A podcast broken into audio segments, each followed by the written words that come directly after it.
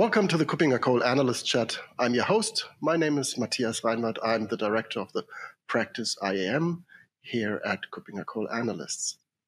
Our guest today is John Tolbert. He is the research director for cybersecurity here at Kuppinger Cole Analysts. Hi, John. Good to see you. Hi, Matthias. Good to talk to you again.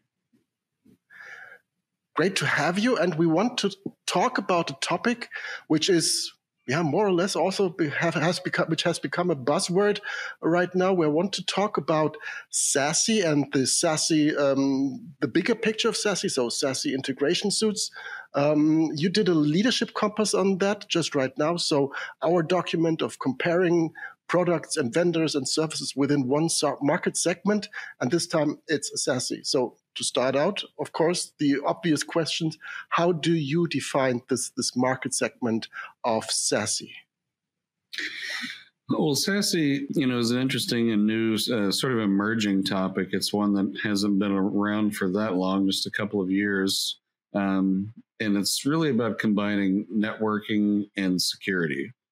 Um, on the networking side, you know, it's been sometimes difficult and often costly to connect remote offices, remote facilities together. Uh, so using SD WAN, software defined wide area networking, uh, has been something that has helped companies decrease their costs around connectivity. But SD WAN didn't really have a whole lot to say around security except for you know transport level encryption. So SASE brings together that networking and security element uh, plus unified management. So it's really about bringing these things together for edge. Edge is another uh, word that we've been hearing a lot about for the last few years. Uh, you know, as opposed to cloud, uh, we see uh, things like uh, SASE coming around to provide the secure access piece uh, to these different computing locations too. Um, SASE is also designed to target these networking and security shortcomings. Uh, simply connecting things or using products doesn't necessarily give the deployers, you know, the big picture of what's going on, and it may make it difficult to enforce uh, different security policies with consistency across all the different properties that they may have. So along comes SASE. You know, in the last couple of years, SASE vendors say, you know, by packaging different security technologies together, which we'll look at in a minute, this helps to improve the end user experience, uh, makes it easier to run your IT operations, and you know provide a more consistent security policy enforcement across you know all the different domains while at the same time, you know, moving the security as much as possible to sort of a cloud native architecture. Right. And um, uh, when we're talking about SASE and, and that context, and when there is a new market emerging right now, there must be a set of problems, issues, challenges for organizations that these solutions address. So, what, what are these typical use cases when it comes to, to SASE? Why are people looking into this market? You know, I think there are two main drivers for that. Um, first of all, there are you know these remote facilities and the, the costs associated with connecting those to, let's say, corporate headquarters or or cloud hosted resources. Again, you know, some of the older style technologies like MPLS uh, require a bit more to install and maintain, as well as you know just being more expensive. So, the SD WAN part of SASE uh, helps to decrease the costs. Uh, you know, use standards-based protocols uh, and and more common equipment and lines to connect these remote facilities. This can include things like branch offices, but also you know thinking about operational technology. You've got you know remote manufacturing sites or production sites, warehouse facilities, you know, that could be scattered anywhere. Um, you know, on the operational technology side too, you've got things like power generating equipment and substations, um, you know, conference facilities, and then even you know partners. If you have employees working on site with partners, um, you know, different stores, different shops that might make up a big brand, and even kiosks in different locations. So all these kinds of places need connectivity, and you know, prior to the, the advent of something like SASE that was very difficult and, and time consuming for uh, network professionals to try to connect all these different kinds of locations together. And then on the other side, you know, we've got work from anywhere, work from home. Uh, you know, as a result of the pandemic, uh, you've got individuals out working in in many different locations. Typically, they had been using VPN, but VPN, you know, sometimes doesn't scale that well. Um, and you know, up until the pandemic, many companies were just relying on uh, username, password, and they found that that was, you know, a way in for uh, bad actors often. So, you know, there was a need to put better security and scalability together for a better VPN experience for remote workers wherever they are. Right. When we look at that market and the, uh, the, problem is understood, and you, you said it already, it's the combination of this network technology, so SD-WAN, plus cyber, uh, cybersecurity components, services added to that. When we look at the market, then it should be an easy picture to say, okay, we have the traditional um, providers of these uh, of these SD WAN solutions, and we have providers of cybersecurity from the cloud, in the cloud, for the cloud. Um, so they join forces and create products. Is it that easy? So how does that market segment look like? You know, it's. I think from a vendor perspective, it, it, it depends on on the overall size and what's already in the portfolio. Uh, you know, on a vendor by vendor basis, and you know that's kind of what I've seen. You know, in terms of the research too. So you've got some large vendors that have many of the components already. Uh, many may have even had SD WAN. Uh, they also go out and look for partners. You know, let's say if your if a company has predominantly been a security vendor, then uh, they will partner up with SD WAN vendors, or there have been some acquisitions, uh, and then vice versa. If you're on the SD WAN side, then you need security partners, um, and that it's it's growing. You know, the two sides are growing together, but I think there's a lot of room for additional growth as well as improvement. Right. And when it comes to maturing, um, I, I, take from what you say that this is still an emerging field. This is still in flux and in progress. And SASE is a term to trying to cover all these different types of, of products and services. Yeah, you know, I think it's sort of a good umbrella to put, you know, many different components into. And I think there's a real advantage for customer organizations to get it that way. Um, you know, like I said, it's only been around for a couple of years. It's not really a whole lot of brand new technologies. It's you know linking together and offering uh, often as a package uh, a, a, variety of different uh, security technologies, especially.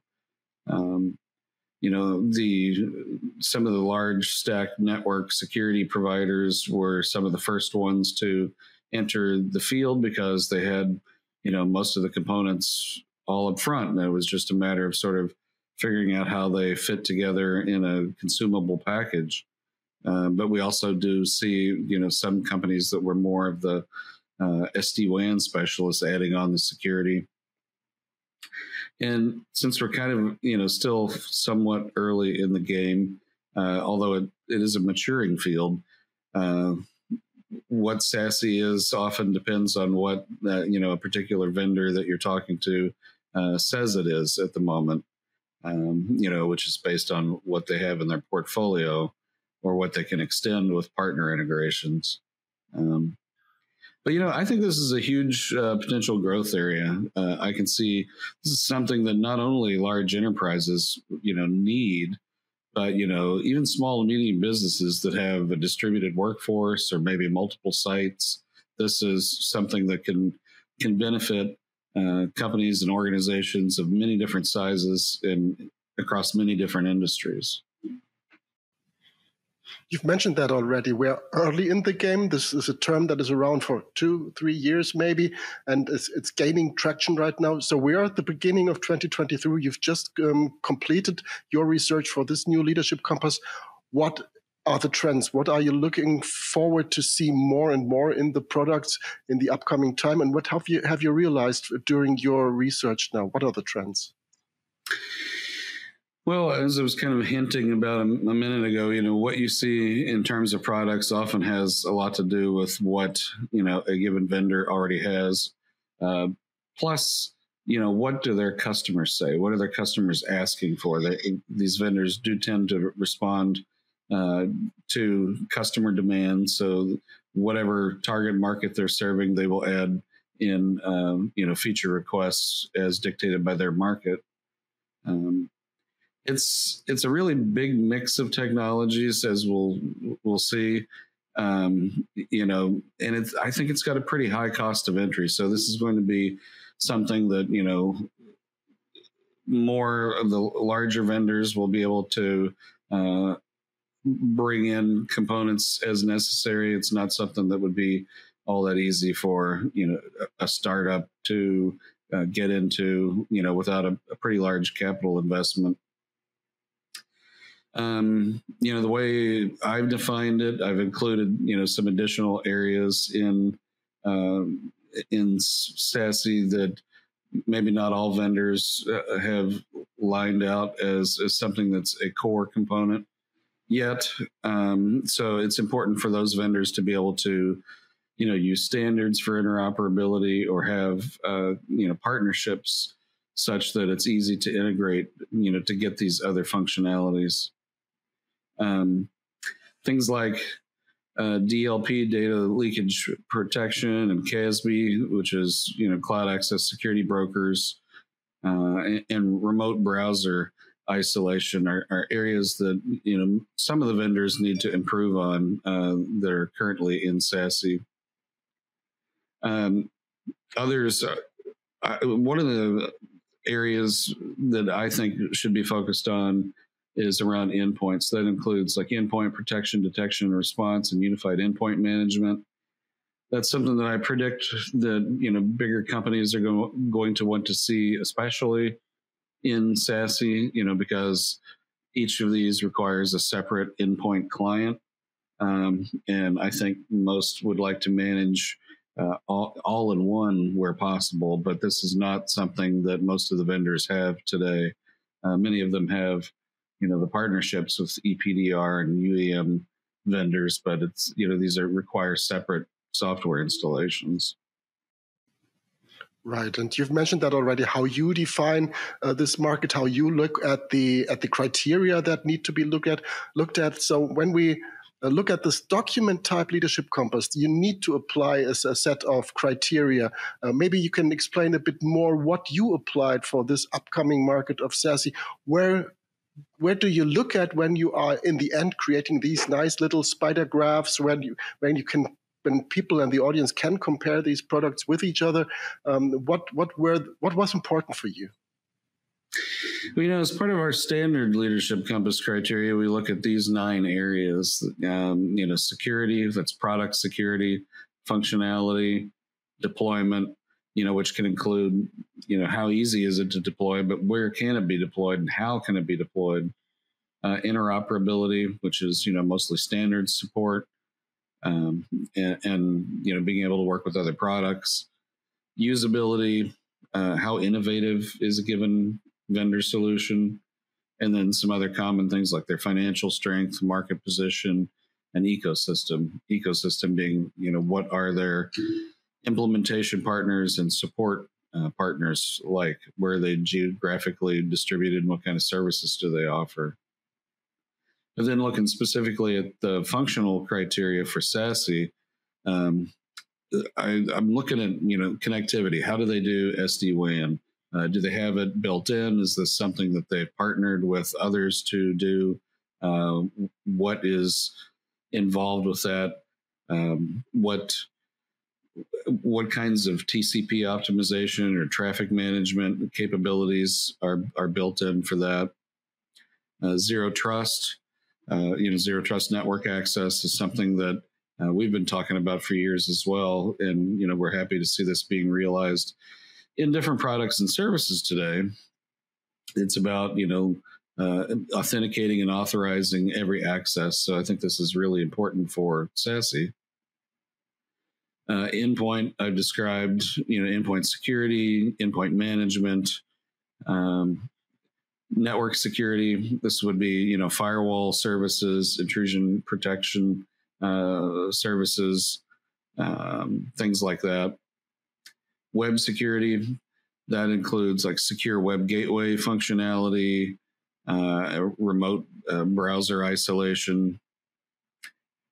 Then we have data protection, which is the DLP and CASB components.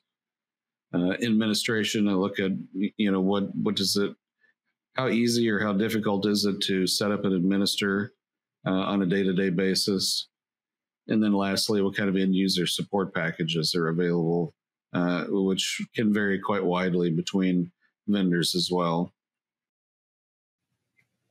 Right, this is quite a quite a list of criteria to apply, and we always um, try to highlight the, the importance of the factor that um, these leadership compasses come with a final rating, but this does not mean that the product, the service, the vendor in the upper right corner is necessarily the best for you, but that readers, the audience, really should make sure that they understand the requirements that they need to apply to the services provided. And that's the reason why you provide for each vendor, for each service, a detailed analysis with, with insight into all these different aspects.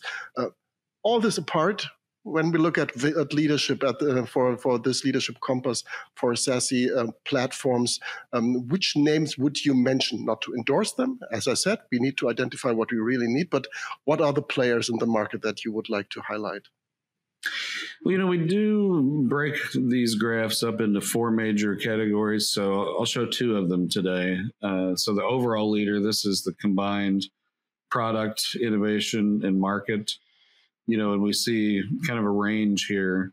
Um, you know, for Palo Alto networks, uh, uh, and, and Versa and Cisco and Checkpoint, Lookout, Cloudflare uh, have all uh, made it into the overall leaders uh, section of the graph here. Then we also see, you know, Cato, Aryaka Networks, Aircom, and uh, Open Systems. So then, uh, product leaders. Um, this is a plot of you know product versus the overall. So the overall that we just saw. This is product measures. You know the functionality, the deployment, the usability, interoperability. All those different uh, categories kind of roll into the final product leader uh, graph here, and we see it's kind of divided into thirds. Um, and again, um, the distribution is is um, pretty good. I think it, it, shows differences in implementation and features um, and, and service and support capabilities. Right, and you've mentioned trends, and uh, all all of this is also reflected in one graph that I know of, which is the graph of innovation. So that would be the products that are most forward-looking, more most innovative in the best way of the or in the best sense of the word. Um, where are the leaders here? Um, again, we see a, a, pretty good distribution, and you know, we look at um, things that we define as you know the basic set of capabilities.